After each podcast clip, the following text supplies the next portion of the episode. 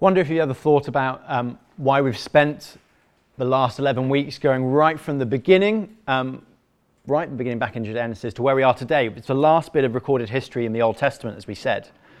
Um, maybe for some of you, I know it has for some of you because I've spoken to you, it's frustrated you a little bit. We've gone quite quickly, uh, maybe quite shallowly, you might think, through some of the books as we've looked at the big picture. You have to do that as you go through the big picture. Maybe you think your specific question you might have hasn't been answered. Uh, my parents are both history teachers, um, and so they've taught me to love it, to appreciate it, and to learn from it. Um, but is that all we've been doing? Just looking at history? Well, partly, of course, we have been doing that, and it's been great to see a big picture. I don't know about you, I've enjoyed seeing the big picture uh, of what's gone on from creation until our passage today, right at the end of the Old Testament. But um, history always has a purpose, and it does have a purpose. The 14th um, century Italian historian as you go on his Wikipedia page, he was basically everything. They seem to be that then historian, philosopher, all sorts. But Machiavelli, he said this. He said, Whoever wishes to foresee the future must consult the past, for human events ever resemble those of preceding times. Whoever wishes to foresee the future must consult the past. So, partly as we look backwards, we can learn about how to live today, can't we? But we don't just preach, we don't just look at these stories to impart knowledge, to teach history we see in Jeremiah 9, and we see it throughout the Bible, that the Bible stories exist for us not to just enjoy them. They're great stories, some of them, but not to just enjoy them as history. Bible enjoys exist so we may enjoy God. What has God been doing in the last 11 weeks? What did He do in all these stories we've looked at? What was He doing when He brought the 10 plagues on Egypt? What was he doing when he parted the Red Sea? What was he doing as he acted time and time again in this story of salvation, which should be told millions and millions of times? Well, the answer is in verse 10. Look down me in verse 10. It says here, You made a name for yourself, which remains to this day. And that story which Nehemiah is talking about happened thousands of years before Nehemiah wrote. And we're thousands of years after Nehemiah. What is the point of history? What's the point of looking at this Bible overview?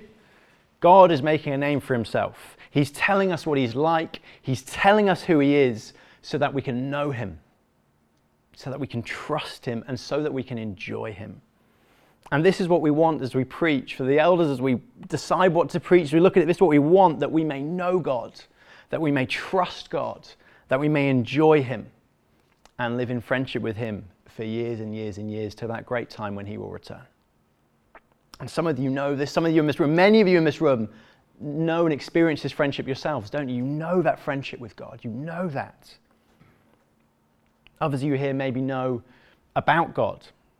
You maybe know some of his rules. You maybe know some of his stories. Maybe some of these stories which we just read through there as um, Ezra, who was reading that prayer, would have reflected on all that's gone on, you know some of the stories. And maybe you know some of the things Christians do. Maybe a Christian's invited you here today, like Bible reading, church, that's what you hear today, prayer. And our goal for both of you, whether you call yourself a friend, a follower of God or not, is the same as God's aim here in His Bible and in this series. It's always the same. The universe exists, history exists, Bible stories exist. Nehemiah 9, in all its glory, exists so that you might meet the living God and know him and enjoy him. That's our prayer as we come to the end of this series. But getting more specific today, we come to a confession. Uh, it is a confession in the, in the normal sense, it's also a confession of faith, as we see, a confession of what God has done. And we see here, in some ways, the Israelites have done what we've done. Read down with me at verse 3 that sets the context for it. They stood where they were and read from the book of the law of the Lord their God for a quarter of a day and spent another quarter in confession and in worshiping the Lord their God. I worked it out. Um, there's 11 weeks, 12 weeks I think we're in now, 12th week of this series, which is roughly a quarter of a day. Um, depends who's preaching. I'm slightly longer than most of them, so slightly longer than a quarter of a day maybe.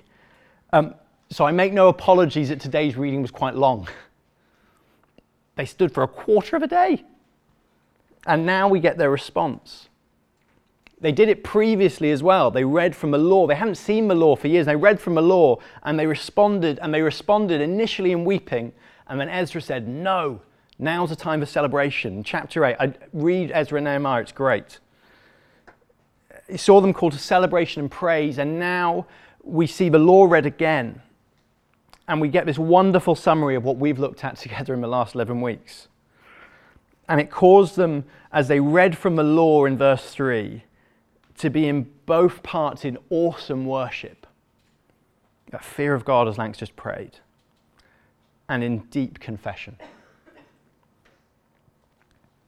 As I said, this is the last book of history in the Old Testament. If you picked up your Bible, looked at the contents, you may think that seems silly, and it is a little bit silly. The Bible's not necessarily ordered in, in order of history, it's ordered in different ways. Um, but we've seen Ezekiel last week um, was speaking to people who were in exile. They were no longer in God's land. They were no longer in God's place, but they were under Babylonian rule. And that was bad. Remember God's promise to Abraham that he would make them a great nation? It's pretty tricky when you're not living all together in one place and not ruling it yourself. And then a few years after Ezekiel, we get the Persian Empire. Uh, the Persian Empire overthrows the Babylonians. We get Cyrus, king of Persia, uh, who also then, well, no, he doesn't also. He allows some of the Jews to return to Jerusalem. He allows some of them to return to rebuild the temple and rebuild the walls of the city. And it's in this setting we get Ezra and Nehemiah. We may well do a series at some stage on Ezra and Nehemiah. We can look at it in depth. But now, at the end of this book of Nehemiah, the temple's been built after much opposition much opposition. The walls of the city of Jerusalem have been built after loads of opposition, and the people gather to hear God's law read. And we see them here, don't we, fasting and wearing sackcloth, and they confess their sins and the sins of their ancestors. And it's worth noting the context afresh of this fasting and prayer. Yes, they've returned. Yes, they've built the wall. Yes, in some ways things are good. But right at the end, at verse 37, we'll look at it at the end, but it says they're in great distress. We are in great distress right at the end. This is the context for their prayer. This is the context for their fasting. They're with their slaves, they're without a land, they're troubled. And maybe for many of you listening here today, you may go, Well, that's me. I'm in great distress. And if that is you, listen in and see what the Bible shows us to do in times of great distress. It's the longest prayer in the Bible here. As they confess before a faithful God the history of a faithless people. And whenever someone prays in public, Lanks just did it now. I've just read out a prayer in public. Uh, the aim is we're encouraged to be drawn in, encouraged to offer our amen, our I agree to this prayer. And that's what this prayer does for us today. To see ourselves is the aim in this story of God's people. Yes, this is history, but it's a history which continues today. We're meant to reflect on how we're all made of the same stuff, part of a long line of sinners, of rebels that's the reason they're in such distress. But more than that, this prayer wants us to see that our God is the same God. And that, as we've said, we might not just learn who He is, but we might delight, enjoy, and worship Him. That's, that's where we are. Let's dive into the content of the prayer. Firstly, we're going to see our God is a gracious God. And, and do keep your Bibles open because we're going to look through it. Uh, it goes right back to the beginning this prayer. You'll have noticed it. In some ways, it's, it's massively fitting because it's just, if you've not been here for 11 weeks, you've now got the whole summary of it. It's great. We see, firstly, God, who is the creator God, the one who it says made the heavens, even the highest heavens and starry host, the earth and all that is on it. Verse 6. It acknowledges that God is the one who gives life to everything, and the multitudes of heaven worship you. And this is this is the base principle for all of us. God created all. That's what we believe. We believe God created all and it was good. It's where all life flows from. It is where our faith as Christians flows from the belief and the understanding that God created everything, that He is in charge. This is His story, this is His book. And in this prayer, it's all about Him. The story of the Bible is all about God, and He's at the center and He kicked it all off. We then see it flow through um, where we flowed through as well in some ways. We get mention of Abraham. We're reminded of a covenant, the promises God made to Abraham. He promised to make Abraham a great nation, and he did that. Ezra then goes on to remember the Exodus and how God brought his people out of Egypt, how he looked after them, how he led them, how he performed miracles for them. We're reminded of the law, as we were a few weeks ago with Lanks, of the law being given on Mount Sinai. But, but the striking thing, and you maybe will have heard as I, I read it emphasized, is again and again is God is in control and he's acting for the good of his people.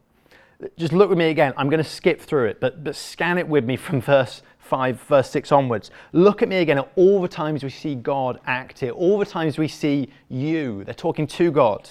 You alone are the Lord. You made the heavens. You give life to everything. You are the Lord God who chose Abraham. You found his heart faithful to you. You kept your promise. You saw the sufferings of your ancestors. You heard their cry. You sent signs and wonders. You made a name for yourself. You led them in the wilderness. You spoke to them. You gave them a law. You gave them bread. You brought them water. You, you, you, you. It's all God. It's all his story. He wills and it is done. This story is truly his story. History. His story. And in this prayer in Nehemiah 9, the people have spent six hours reading the Bible. They begin by remembering God and who He is and what He has done. And it causes them to praise. To praise Him for His acts. Right at the start, blessed be your glorious name. May it be exalted above all blessing and praise. I wonder how often do we stop and do this if we look back not only look back on the story of the Bible, and that's partly why we've done it over the last three months, to look back over the story of the Bible and see God at work. Our prayer is it causes us to praise.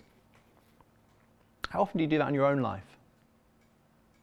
To not focus just what, on what isn't working. We can so often do that, can't we? We're, I'm a complainer. we focus on what's not working, on what's not going well.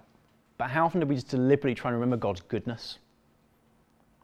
If you follow Him today, the, the greatest news in the world, He's saved you. How often do we meditate on that ahead of troubles at work? It's, it's pitiful in comparison, isn't it? But we do it so often. How often do we meditate and, and ponder the blessings He have, has given us? Maybe in family. For some of us, it might be hard, but for some of us, it'll be good we've got houses over our heads generally. Praise God. Employment for many, friendships, real blessings. And then maybe remember some of the action of God in many different ways in our life. And the longer you've been here, the more you've got to remember, which is sometimes a good thing or a bad thing. Maybe you can remember when He's helped you in a really difficult time or in guiding you in a big decision. It's what the Israelites do here. They remember, and it causes them to praise because our God acts in our lives. He's not distant, He acts, He's in control, and He's good and worthy of praise. Secondly, we then see our God as a merciful God. Grace, often defined as a, a free gift we do not deserve. Mercy, not getting the punishment we do deserve. And did you notice it with me in verse 16? We've seen all these time God has acted, all the time He's looked after His people. But then, shockingly, after all the stories of God's goodness, we get hit with verse 16 and one again, these glorious buts. But they, our ancestors, became arrogant and stiff necked, and they did not obey your commands. They refused to listen and failed to remember the miracles you performed among them. They became stiff necked, and in their rebellion appointed a leader in order to return to their slavery. And as we went through these verses, we see this pattern repeat itself again and again and again. God's awesome grace on one hand and his provision, and then the people's rebellion. In verse 25, we, we see before that a description of God's care and concern in their wandering years in the desert. We see it say they reveled in your great goodness. They reveled in your great goodness. Verse 26, but they were disobedient and rebelled against you. Verse 27, God's goodness again as he rescues his people from their enemies. Verse 28, but as soon as they were at rest, they again did what was evil in our sight. And it goes on and on and on and on. If I have more time, the pattern repeats itself again and again and again. Back to my history teaching parents, they'd be proud of me for remembering stuff. Churchill, Winston Churchill, he said this. He said, They who do not learn from history are doomed to repeat it. Stephen Hawking, we spend a great deal of time studying history, which, let's face it, is mostly the history of stupidity. I wonder how people will look back on 2019 in England. And that's a pretty accurate summary, isn't it, of history? And it's pretty accurate of what we've seen in the last 11 weeks. We've looked at the Israelites in the last few weeks, and if you're like me, you've gone idiots a number of times, fools. You've gone, God literally saved you on a giant boat, Noah. Literally saved you on a giant boat, and yet you still then deliberately ignore him and rebel moments later. Idiot. You literally had God save you by parting the Red Sea, Israelites, and yet you were still grumpy and rebelled moments later. You had God appearing on a mountain to Moses, which you could kind of see, and yet at the same time you still built yourself an idol of a calf to worship instead? Idiots. As in, we've all gone that, we've tutted and we go, seriously, what are you doing? But the Bible is clear, we're all like them. Arrogant and stiff necked, it says. The same words used in verse 10 about the Egyptians are then used again about the Israelites. Those who do not learn from history are doomed to repeat it. And the Bible says we can't learn from it because by our nature we are rebels. We're fools. We're disobedient rebels, unresponsive and unsubmissive to God. We see, and I don't know, look in your own heart, and I just looked at my own heart this week, and it's not often pretty. We see God's goodness one minute, and the next minute we're ignoring Him. Doing things how we want, ignoring His good advice, ignoring His comfort, and sticking two fingers up at Him and running the opposite direction. And as we look at the Israelites here, uh, how they're so forgetful, aren't they? So rebellious. We're meant to see how perverse sin is, to turn our back on this God of such grace. When we looked at the Day of Atonement, uh, we talked about how, in order to get a right view of God, we need to have a right view of ourselves. Do you have a right view of yourself and your sin? Notice the context of this prayer. They've read from God's law. They've been reminded of all that God has done throughout history to his people all the goodness, all the care, all the concern. And their response was to turn up fasting in sackcloth and ashes in utter confession. They're in great distress because they deserve it, because of their sin and their rebellion. They're in great distress because the Lord has brought it on them. Because they've rightly seen that they deserve this. They've rightly seen that their sin is awful. And I wonder how often do we stop and respond like this when we come face to face with the awesomeness of God and the awfulness of our sin? Sometimes I think, I speak for myself, but I presume it's similar for the rest of us. I think our, our confession of sin sounds a bit too much like a husband saying to his wife, I'm sorry I forgot to take the bins out. I think it should be more like a husband saying to his wife, I'm sorry I've had an affair. You've loved me wonderfully, perfectly, more than I ever deserved, and I can't believe how foolish I've been. I'm so sorry. To turn our back on the God of extraordinary grace and not treat that grace and that mercy lightly. Because we look down at verse 17. We've seen their rebellion. They became stiff necked in their rebellion, appointed a leader in order to return to their slavery. But the prayer goes on You are a forgiving God, gracious and compassionate, slow to anger, and abounding in love. Therefore, you did not deserve them. Even when they cast themselves an image of a calf and said, This is your God who brought you up out of Egypt, or when they committed awful blasphemies. Because of your great compassion, you did not abandon them. Isn't that our story? You're a forgiving God, gracious and compassionate, slow to anger, and abounding in love. Again and again, we see the Israelites not get what they deserve, they get mercy. Verse 20, God gives them His Spirit to guide them. Verse 21, He provides and sustains His people. Verse 22, He fulfills His promises to Abraham. And we see the people revel in His great goodness. This is God. This is the God of the Bible. The God of the Old Testament, who is the same as the God of the New Testament. It's sometimes a, an argument said the God of the Old Testament is different to the God of the New Testament. He's exactly the same. Did you notice how many times he was called compassionate here? It's about six or seven times. Read it again later. How many times we see him care for an act to look after his people? Friends, this is our God. We've sung of 10,000 reasons to praise him.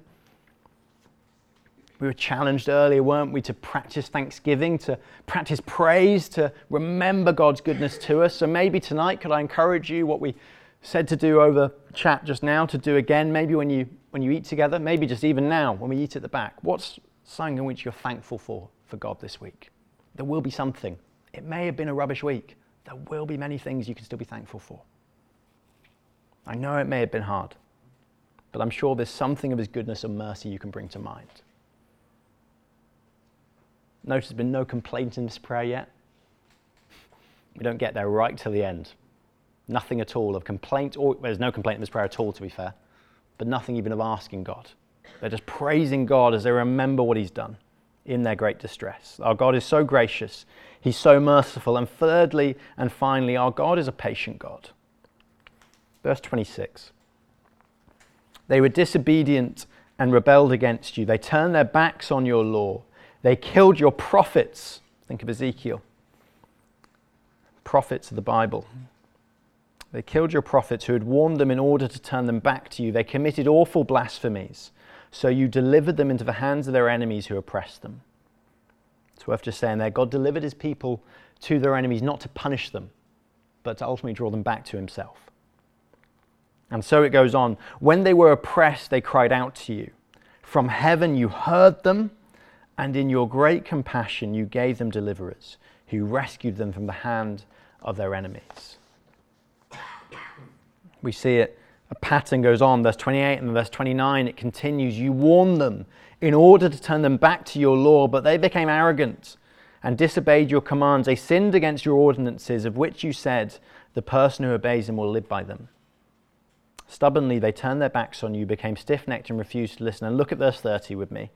This is glorious. For many years you were patient with them. By your Spirit you warned them through your prophets, yet they paid no attention. So you gave them into the hands of the neighboring peoples. But in your great mercy, you did not put an end to them or abandon them, for you are a gracious and a merciful God. We're into some of the passages and books being recounted there which we haven't looked at. The prophets, who again and again warned of God's judgment, called them to return to worship God. And again and again and again, throughout the whole of the Old Testament, we see God's patience. He listens to their cries, His great compassion. Maybe this is something you need to hear today. No matter how far away from God you are, no matter what you've done, no matter how many times you've done something or how heinous your sin or rebellion might be in your mind, no matter if you've never followed God, you can cry out to Him. He will listen and show you compassion.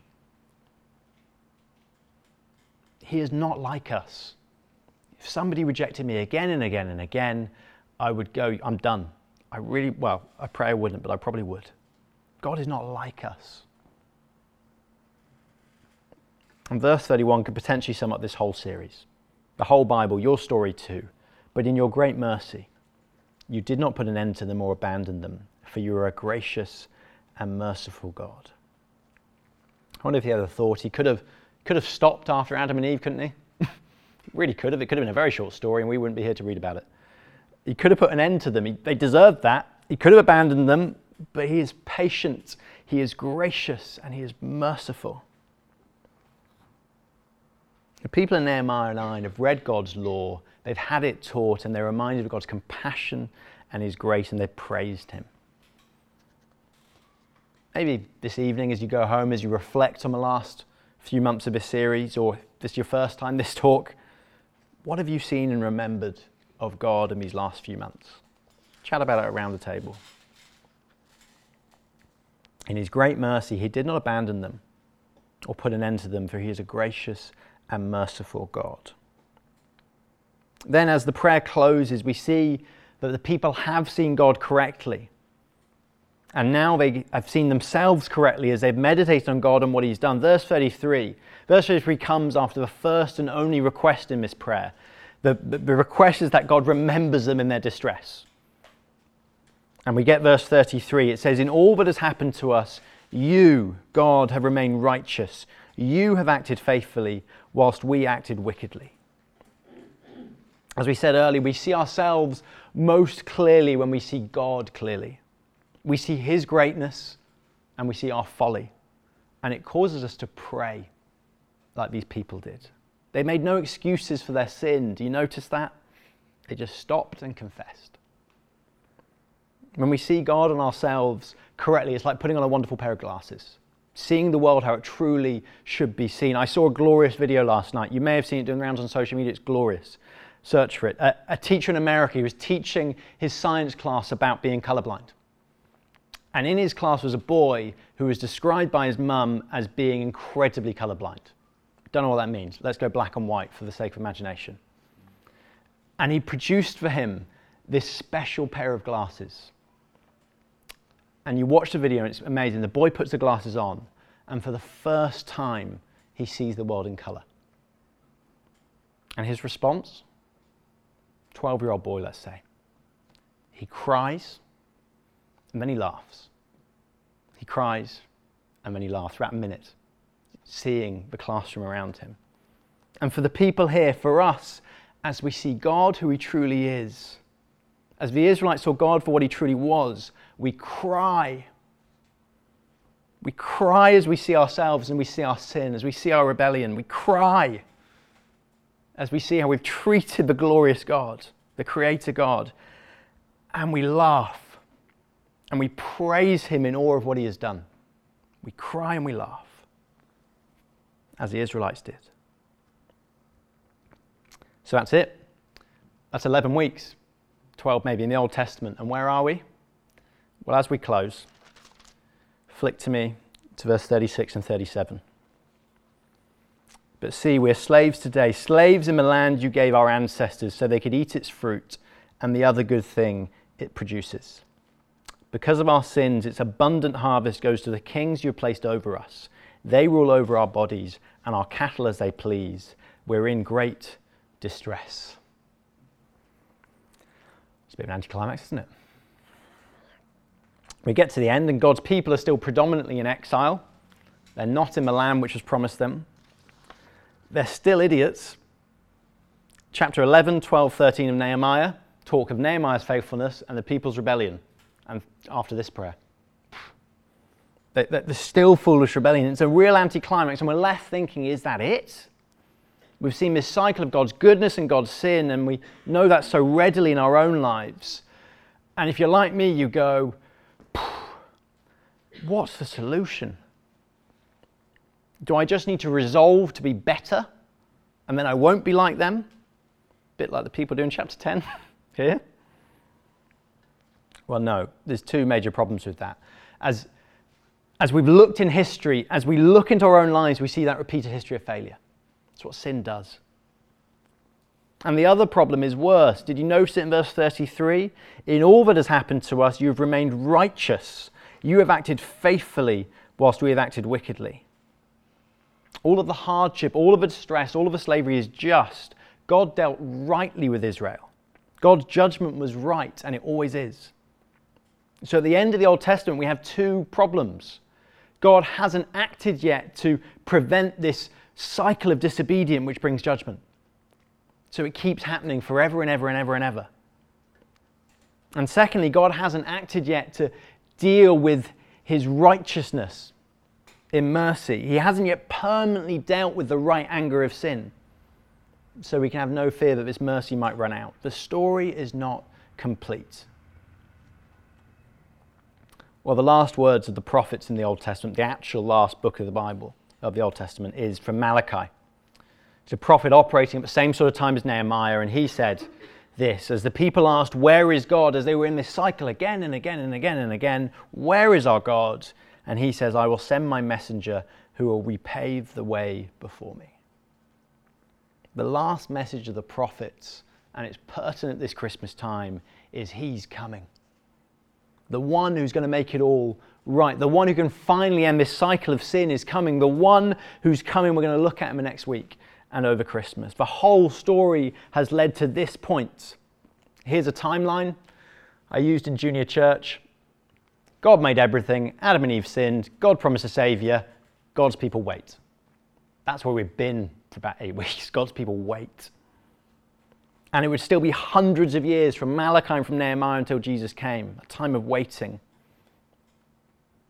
But when he comes, this Jesus is the same God we've just seen the same God who we've been reminded of today, this God of compassion and grace and mercy. Jesus, whose compassion is seen again and again and again on earth, and especially seen on the cross as he dies, as he takes the punishment we deserve, showing us utter mercy, as he's done throughout history, as he ends that cycle once and for all. So, as we come to the end of the Old Testament, what is our response? What is your response as you're reminded of who God is and what He's done? The people of Nehemiah, serious confession. They cried and they laughed. They cried and they laughed as they saw their utter weakness and their sin. Remember, Bible stories, they don't exist for us to just enjoy them as history. Bible stories exist so we may enjoy God. This story is all about Him. May we enjoy Him. The forgiving God, gracious and compassionate, slow to anger, and abounding in love.